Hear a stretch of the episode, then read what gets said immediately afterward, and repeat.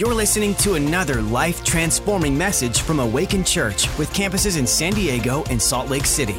To find out more about us, go to awakenchurch.com. The title of this message God gave me two weeks ago is The Joy of the Lord is Your Strength. The joy of the Lord is your strength. That's the title of this message. It's so important for us to gather. Jesus says, Where two or more are gathered. People said to me over the, the course, and it was good because sometimes you, you, need, you need adversity to define your theology. And, and I realized that people said, well, you know, you can do church online. Well, the truth is, you can post a sermon online, you can record worship and broadcast it online. But just that's not necessarily church. In fact, the word church is the, the Greek word ecclesia, which means the called out ones. Jesus says, Where two or more are gathered, there I am in the midst. So there was something about gathering together. You, when you're at home, you can hear a word. You can maybe sing along to the worship, but there's Jesus says, I turn up in the gathering. I turn up in the gathering. Psalm 133 says this it says, How good and how pleasant, how beautiful it is when brethren dwell together in unity. It's like the precious oil on the head of Aaron, the high priest, running down his beard onto his garments, like the dew on Mount Hermon. There the Lord commanded the blessing, life forevermore. See, the devil knows that what God commands, he's stuck with. He doesn't have more power than God. So the last thing he wanted was the church to gather in unity so that God could command the blessing, life forevermore. Because he wants death and fear and chaos and anarchy to reign. He wants people afraid of COVID. He wants people afraid of the pestilence by day, the arrow that flies by night. He wants people afraid of the thousand that fall at your right hand and the 10,000 at noonday. But Psalm 91 says, It shall not come near you. Only with your eyes shall you observe for the, for the righteous God uphold you with his righteous right hand, that he protects you. He goes before you. His angel encamps around you to protect you. God makes a distinction. So we decided, no, no, it is, it is time it is time that we open. And so I'd always felt from the Holy Ghost that on, on uh, the 15th birthday, August 23, let's just open right up again. Open right up again. I didn't, yeah, anyway, so God is good. So come with me in your Bibles to the book of uh, Nehemiah, as uh, Pastor John told me. Uh, he, I mean, he is just a trivia genius. He told me that Nehemiah is the shortest man in the Bible. That's why he was known as Nehemiah. That's a bad joke, isn't it? No one believes that came from John, do they? No. All right, come with me, Nehemiah chapter, chapter 8, verse 9. Chap, chapter 8, verse 9. Let me just give you a little bit of background. They've, they've just come out of draconian lockdowns or the same thing as we're reading this. They, for 70 years, not five months, for 70 years, they were carried away captive to Babylon.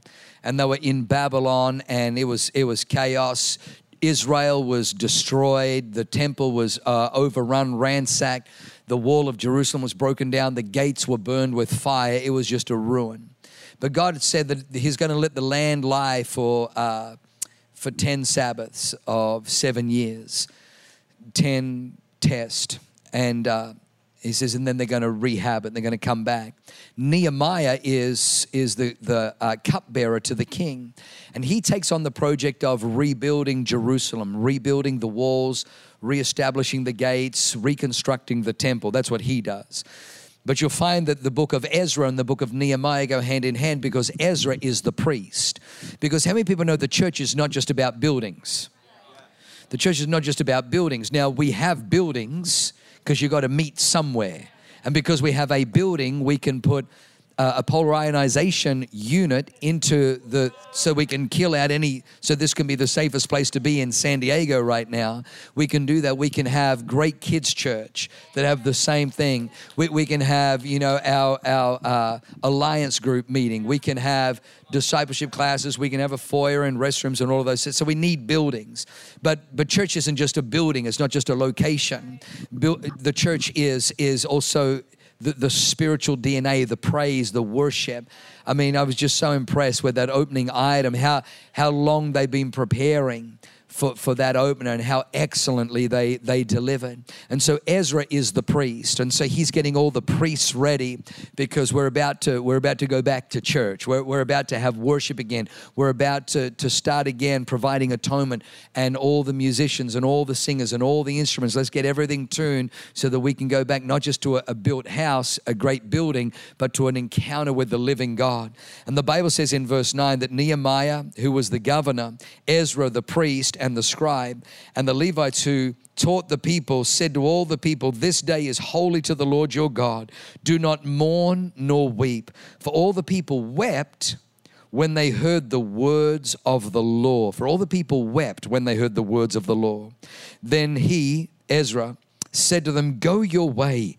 Eat the fat, drink the sweet, send portions to those for whom nothing is prepared. For this day is holy to the Lord. Do not sorrow, for the joy of the Lord is your strength. For the joy of the Lord is your strength. You know, when you first read the scripture, as you first read the law of God, you will find that it, that it has a disqualifying factor. So thank God for Ezra the priest because he is a priest, so he's rightly dividing the word of God. The Bible has two parts. It has the Old Testament and the New Testament. It wasn't that God got halfway through and thought, man, this isn't working. I really should have thought this through. I know, I've got a, I've got a new idea. No, no. The Old Testament came first because God had to reveal His law. Uh, wherever Mike Butcher is, I always find Mike Butcher just this wealth of this revelatory information. He says, Oh, n- no wonder God had to give the law because Adam and Eve ate from the tree of the knowledge of good and evil. And because they ate from the tree of knowledge of good and evil, God had to reveal to them so they could discern the difference between good and evil. So He had to give them the law. So the law came, but the problem with the law is that nobody, no human, can keep it perfectly. So the law disqualifies because you realize, oh, shoot, I cannot produce the perfection of God in myself. Even though I'm made in His image and in His likeness, because I have a sin bias and a sin nature within me, I continually fall short of the glory of God. That's why Jesus had to come. So Jesus came and He was born without a sinful nature, so He fulfilled the law. And then on the cross, the righteous one died on a cross, a place for sinners, because He was making an exchange. So Ezra, being a high priest, the, the, the Old Testament, they would, on the Day of Atonement, Yom Kippur, just near Jerusalem, outside of Jerusalem, in a little town called Bethlehem, that where the shepherds met, the shepherds had sheep had to be close to the city for the sacrifices. And they would sometimes choose a hundred or more sheep, and they would bring them up. And the sheep had to be male, one year old, without blemish, without spot, without wrinkle. They had to bring them up, and the priest would examine them. And then the most pure, the most blemish free, the most perfect sheep, they would then bring to the high priest, and that would become the Passover lamb. And the priest would lean on the lamb that perfect little lamb, innocent as it was, and he would confess the sins of the nation of Israel. And the sins would, the weight of the sin would now go on the lamb, and the lamb would be slaughtered. The lamb would be executed on behalf of the sins of the people. And what God would do is He would make an exchange on that altar. And the exchange would be the, the, the wickedness of Israel would fall on the innocent lamb who would give its life because the, uh, the wages of sin is death. And so it would pay with its life for the atonement. But its perfection would be given to the people. So God would now look at Israel as innocent, pure, and perfect because of that lamb. John the Baptist points doesn't realize it's his cousin Jesus. And he says, Behold, the Lamb of God who takes away the sin of the world. Because Jesus on an altar offered himself. The Bible says that he was also our high priest. That's why he offered himself. But he was on the cross. The cross was the altar where the one who was without sin. Remember, the, the, the uh, Passover lamb had to be examined three times three times. Jesus was examined three times. By Caiaphas, the high priest, I find nothing wrong with him. So they sent him to Pilate. Pilate says, This man has done nothing. If this man has done nothing, I find no fault in him. So sends him to Herod. Herod says, This man has done nothing deserving of death. This man has no fault. And they send him back to Jesus was examined three times, and all three times, no fault, no fault, no fault, no fault, because God keeps the law. God keeps his. And so Jesus, now on the cross, is the one God says, This is my son in whom I am well pleased. This is my beloved son. But Jesus on the cross didn't just take our sin, he became sin. The Bible says he became sin so that we might become the righteousness of God through him. Come on, how many people right there are just so grateful to Jesus? So grateful to Jesus that it is, listen, this is the most liberating thing that ever happened to me.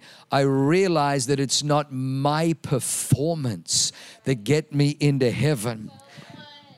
It's Jesus' sacrifice that gets me into heaven. Thank God it doesn't come down to my performance. Thank God it came down to His obedience. His obedience to death, yes, even death on a cross, has made the way for you and I to go to heaven. So I know I'm going to heaven, not because I'm so smart or I'm so holy or I'm so, you know, uh, religious or I'm so.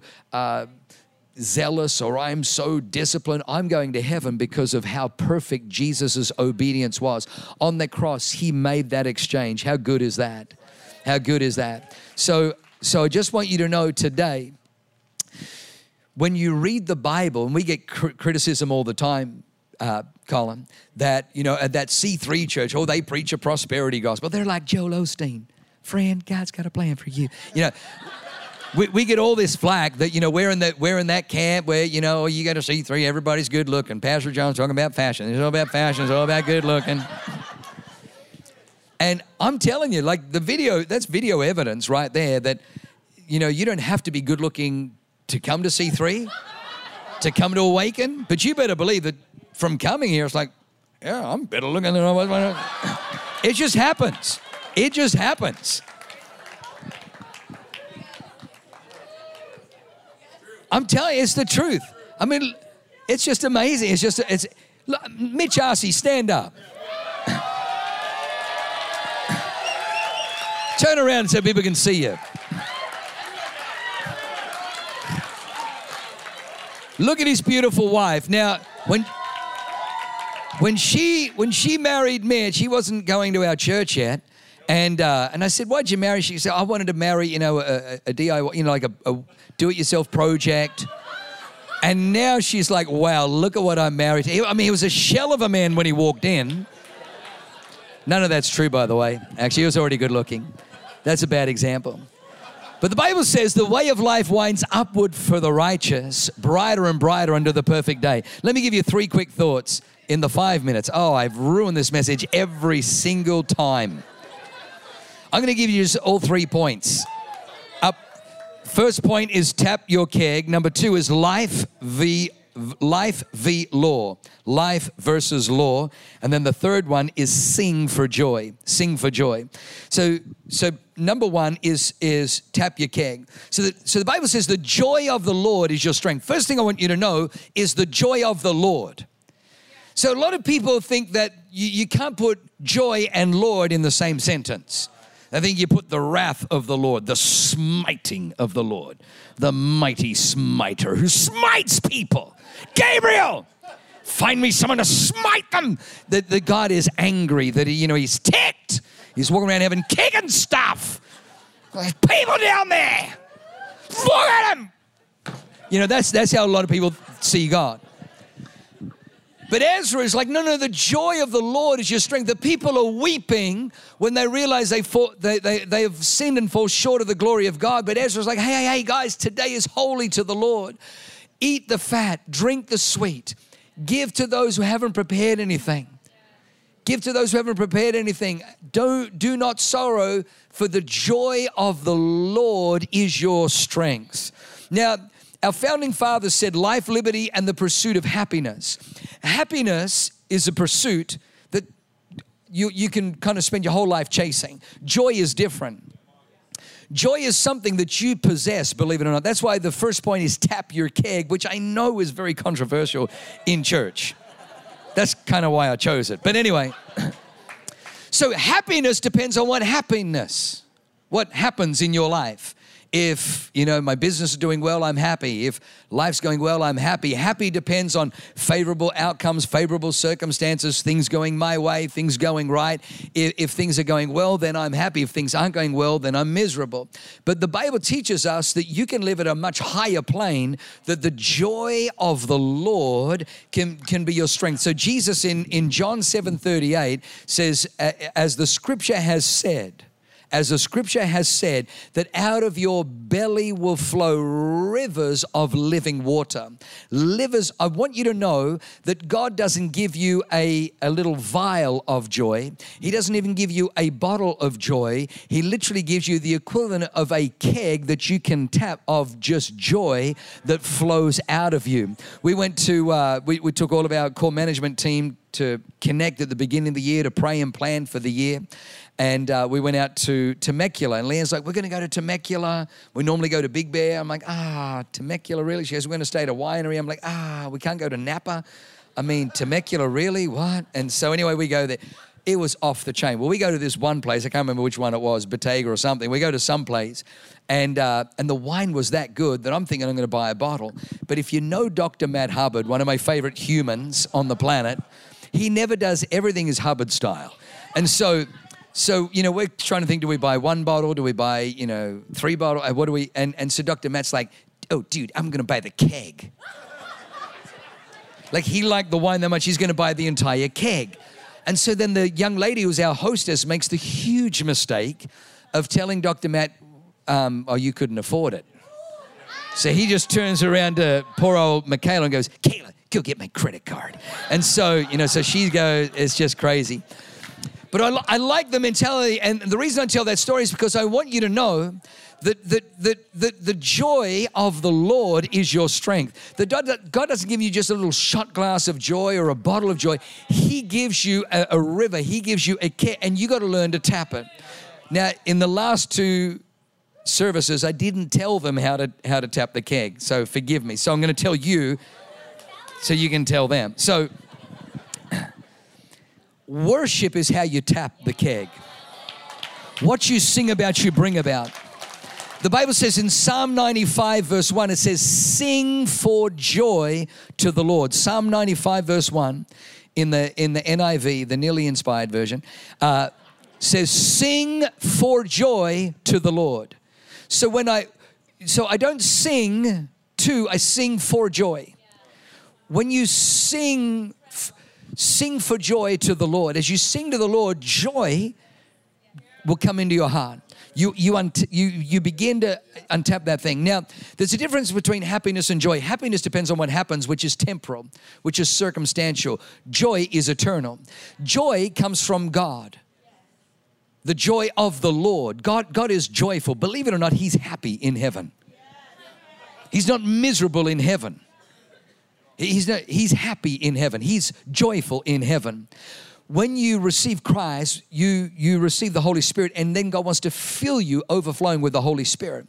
The Bible says the fruit of the Spirit is love, joy. Number two, joy. But when you're filled with the Holy Spirit, people that I hated before I got saved, once I got saved, I'm like, well, what's going on? Like, I used to have all this angst and this energy negative to what, and now kind of feel sorry for him. I find I should hate, but I no longer hate. I love because it's a fountain on the inside of you, it's a keg on the inside of you. And the more that you worship, the more Christ, earth is no, no closer to heaven than when we worship. If I was to take you into heaven right now, filled with worship, when the earth is worshiping, no wonder the devil tried to shut down worship no wonder he tried to stop the church from worshiping because he wants chaos on earth, not, not heaven on earth. Joy, love, joy, peace, patience, kindness. So the Holy Spirit. Now, if you ever walk through an orchard, you know what you're not going to hear? If you go through, through, whether it's an apple, apple orchard or an orange orchard or avocado or, you know, you go to a vineyard with grapes, you never hear the vines going, ah! you never hear them straining to produce fruit. Now, now, now, now, the, the vines may be straining. They're not straining to produce fruit, they're straining to find water. The greatest battle for a tree and the greatest battle for a plant in an orchard is not the producing of fruit, but the finding of water. Because all of its life comes from the water. They will even tell you in a vineyard that a man 2013 is an incredible vintage year for wine because we had one of the most severe droughts. Because of the drought, the roots had to dig down deeper, and because of that, the stress that it put, it made the flavor of the grape so unique. There's something. So, the great battle is the search for water. The devil is so crafty. He says, Hey, hey, hey, you, you, you're looking for water? Go to the strip club. It's open. Oh, you're looking for water? Go to the abortion clinic. You're looking for water? Go to the casino. It's you can go to the, the marijuana dispensary. You can go to the liquor store. Those are open, but you can't go to the house of God. Why is that? Because Psalm 92 says, Blessed are those who are planted. Did you hear the language? Planted. It doesn't say blessed are those who are positioned, it doesn't say blessed are those who are attending. It says, Blessed are those who are planted in the house of the Lord. They shall flourish. Their leaves shall not wither. They bring forth their fruit in season, and everything they do, they do shall prosper. Why? Because the house of God is built on the living water of Jesus Christ. And how you get that flow, how you tap that flow is through worship as you worship, as you sing for joy to the Lord, you'll find it'll begin to flow. Do you know Isaiah 54? God says to a barren woman, He says, Sing, O barren, because more will your children be than her who was with husband. Because what you sing about, you bring about. Don't let the devil steal your song. The, the, the world we live, where we live, the devil knows the power of a song in your mouth. Do you know there's only two religions on the planet that worship, that sing? Did you know that? They all worship, but the, the, in Islam, you bow down and Allahu Akbar, Allahu Akbar. They, they, they bow and they chant. Hinduism, Confucianism, Buddhism, there's no singing. The only two that sing are Judaism and Christianity. We sing, we sing. In fact, uh, if you've been on any of our Israel trips, and we've got one next year, uh, Shraga ben Yosef, who's in his 80s, who's fought in four wars in Israel, you know, he, he, he's the joy of the Lord is my strength. And he's dancing and jigging. He, every day we get on the, on the bus, the joy of the Lord is my strength, the joy of the Lord. And he would just start that every day. He was just full of the joy of the Lord. And he said, you know, because Israel, they, they share, he says, and he, with a lament, says the reason that they're so mean is because they don't sing.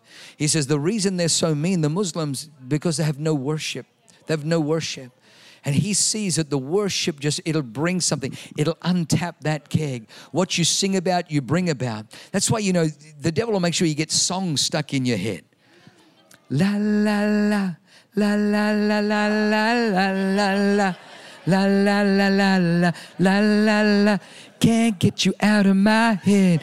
Boy, your loving is all I think about. I just and, and, so the devil will use like hypnotic rhythms and and you know kind of really cool drum beats and melodies to try and get songs stuck in your head. But because he's trying to he's trying to make sure he knows that what you sing about you bring about so you'll start singing i like big butts and i cannot lie you and then all of a sudden you're like why am i singing oh dear and and because what you sing about you bring about.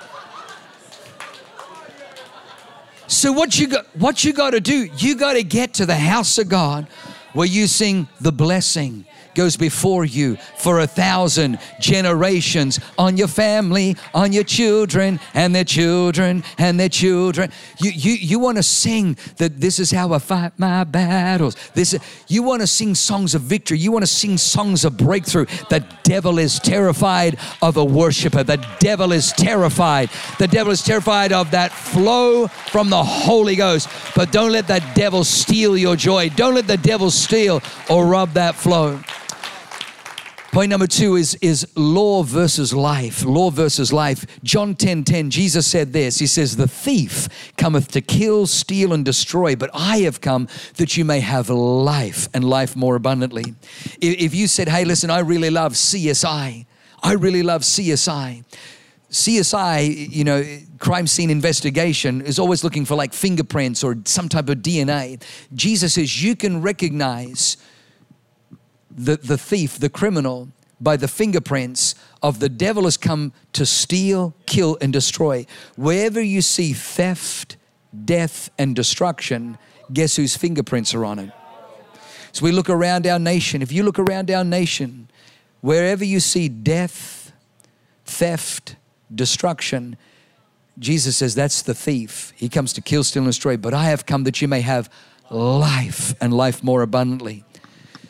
How do you know if you're in the right church, in the right house? It's very simple. When the church is rightly dividing the word of God, your life should be flourishing you should flourish because Psalm 92 says, Blessed are those who are planted. The word of God is a word that is a life producing word. The way of life winds upward for the righteous, brighter and brighter unto the perfect day. You'll find that as you lean into the Word of God, the Word of God will bring you to life. Now you're saying, well, hang on, whoa, whoa, whoa. You know, what, what about the law of the Lord? It produces death. You're 100% right. The law of the Lord, even though it has life in it, it does kill. The letter kills, but the spirit gives life. But you know what it kills? If you rightly apply it to your life, the law, the Ten Commandments will kill that which kills you. So, so the law, the law is brilliant. It is holy, it is righteous, it comes from God. I can't I can't save myself through it. I need a Savior who could fulfill the law and then give me His perfection. But the law says, Thou shalt not commit adultery. I won't get shot if I don't sleep with someone else's bride. There's a good chance no one's going to shoot me if I just stick with Leanne. So check, box check. Thou shalt not steal. There's a good chance I won't go to prison if I don't steal. Thou shalt not kill. So these laws, all that they see, we've only got so much energy. You've only got so much fuel in this tank for this life. God has a destination, and He knows if you go down this path and down that path, if you chase every flight and fancy and, and every you know, chase every shimmering neon light and come this way and come that way, that you're going to run out of energy. You're going to, and, you, you, and now you're lost. You don't know where you are, and you're going to miss your destination. So God sends these beautiful laws, these beautiful principles to say, hey, that way may look shimmering and shiny and bright, but the end of a way is death. The Bible says there seems a way that is right to a man, but its end leads to death. Don't go down that road. Don't go that path. Walk the paths of God. Follow Jesus Christ, and you're going to find you've got energy. You're going to find that you've got life. The, when you're interpreting the scriptures correctly, you find that there's life, that there's life. It's amazing, even over COVID, with the, the draconian lockdowns and destruction of our economy. And I want you to know there really, there really was and is an agenda, and it's a global agenda. January 2021, the World Economic Forum, a meeting in Davos, Switzerland. And the top of their agenda, this is not my words, you can go on their website uh, is the uh, global reset. They were hoping, they were banking on all the nations being in basically bankruptcy so they could cancel all the, the debts of the nation, start all over again, and then create a, almost like a communist Marxist redistribution of wealth. Now, obviously, they're the ones coming up with the ideas, so they don't live by the laws that we have to abide by. they they'll be really rich and we'll just be equally poor.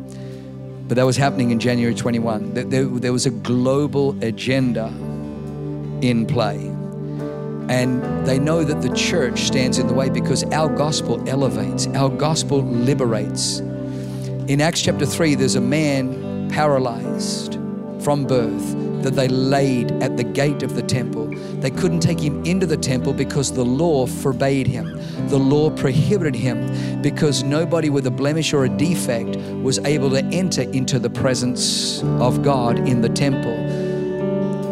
Jesus didn't heal him. Jesus walked past him for three years of public ministry and, and 27 years before that. And yet, here, he's still there because Jesus left him so the disciples, Peter and John, could heal him because it was a demonstration and a magnificent baptism of the gospel. That the law prevented him from entering into all that God had. And when he lifted up his cup and shook it, his little tin cup with some coins in it, they said, Silver and gold we do not have, but yesterday we got baptized in the Holy Ghost. What we do have is power. And what we have we give unto thee in the name of Jesus Christ of Nazareth. Rise up and walk. And they Peter reached and grabbed his hand. At the moment that he grabbed his hand, power shot into his body. His legs strengthened. He jumps up, walking, leaping, and praising. He got healed body, soul, spirit. He got healed body. He gets his worship back. He's leaping and praising. He got his joy back. When you leap, you leap for joy. He was disqualified under the law from entering, but when the gospel power hit him, the gospel brought him into what he was previously disqualified from. I'm not qualified to, to lead this life, to have what I have, the marriage that I have, the children I have, the friends that I have, the church that I I am not qualified. But you know what? I had an encounter with power the power of the gospel of the Lord Jesus Christ hit my life. And I got to tell you, I enter into, I don't enter sheepishly in, I enter into all the things of God, leaping and walking praising Glory to God. And I want you to know that is in Acts chapter 3 as a synopsis, as a snapshot of what God wants to do with your life. You may say, I'm not qualified to be wealthy. I'm not qualified to be the head and not the tail above, only not beneath. I'm not qualified to have a great marriage. I'm not qualified. You don't understand. We come from generational divorce. We come from gen. I'm telling you, the devil is a liar. There is a power in the gospel. The Apostle Paul said, I'm not ashamed of the gospel, for it is the power of God unto salvation under salvation. I'm way over time. I always know I'm over time when Megan's doing this on the front row. And she was doing that five minutes ago. Now she's saying this. Whoa, Whoa that's. She's got a little whiteboard. Um, we have snipers watching.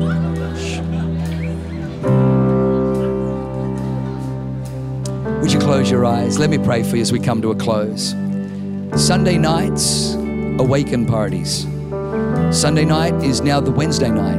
Wednesday night is going to be Empower Night, Holy Ghost, prayer, ministry. We've got cupcakes in the lobby. But I, I want you to get to an awaken party tonight because we know that life works best in community. Life works best with. First thing God said wasn't good, man to be alone. You need other people. We need each other iron sharpens iron.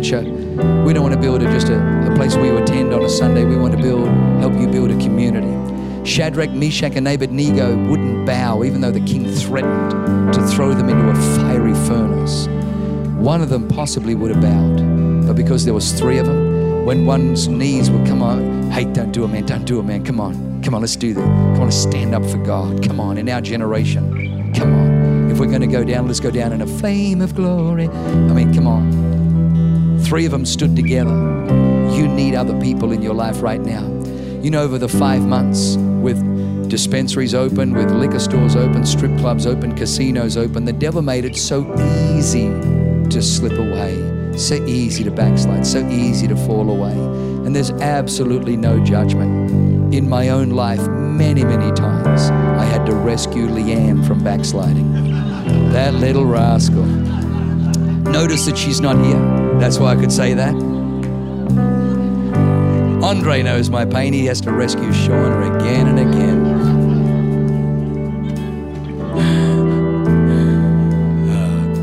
come on, all have sinned, and fall short of the glory of God. But Jesus came to save sinners. I'm glad He came to save sinners because I qualified. He said, I didn't come to call the righteous, I would have missed out. But I thank God He came to call sinners. And I'm like, well, I, have done these things. That qualifies, right? And she's like, yeah, you're more than qualified, son. So if you're away from God, far from God, and I, I, I've always known in my life when I've sinned, because sin leaves a stain. It leaves this horrible residue. It leaves, it kind of puts,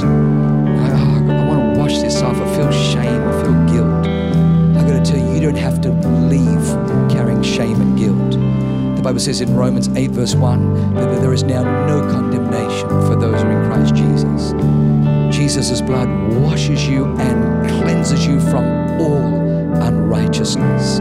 John 1 9. 1 John 1 9. So if you're here today and you're far from God, or you slipped away from God, or you got caught up in sin and you just want to come back to God, would you let me pray for you well? Every head is bowed, every eye closed. If that's you today, just raise your hand and I'd love to say a prayer for you. Thank you, thank you, thank you, thank you, thank you, thank you, thank you, thank you, thank you, thank you, thank you, thank you, thank you, thank you, thank you through there. Thank you, thank you, thank you. God sees your hand. God sees your hand. I see your hand and God sees your hand. You know, even more than your hand, I just want you to know that God sees your heart. Your hand is saying, hey, my heart is leaning towards God. The Bible says that if you draw near to Him, He will draw near to you. And right now, God is drawing near to you. So, Father, you saw all of those hands raised, all of those people. Church, can we all say these words out loud while our heads are bowed and our eyes closed? Let's say these words. Say, Heavenly Father, I want to thank you today.